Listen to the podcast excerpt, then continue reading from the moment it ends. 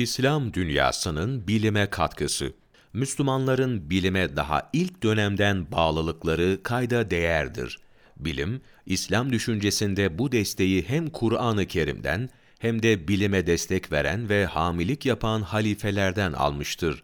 Kur'an-ı Kerim'de yer alan birçok ayet bilimi destekleyici nitelikteydi ve Hazreti Peygamber de sallallahu aleyhi ve sellem birçok hadisinde bu konuya vurgu yapıyor, bilimi destekliyordu.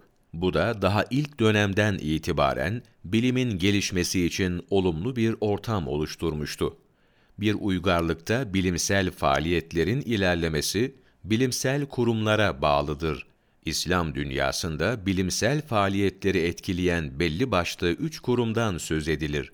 Bilgelik evi, gözlem evleri ve hastaneler.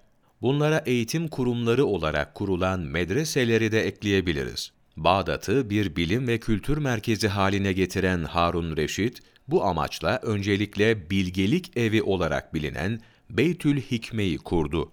Amaç, devrin önemli bilim adamlarını toplayıp, konularında önemli eserleri tercüme ettirmekti.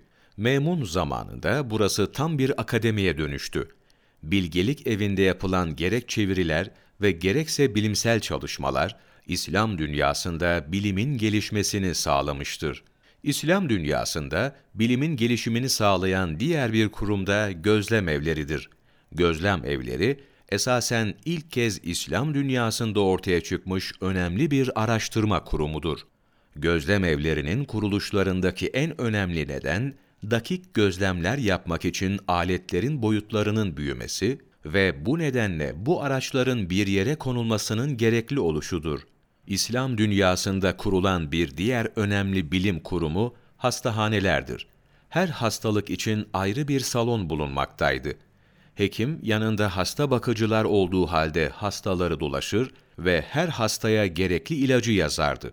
Hastanelerde ayrıca tıbba dair dersler verilir ve tıp sanatının tatbikatı gösterilirdi.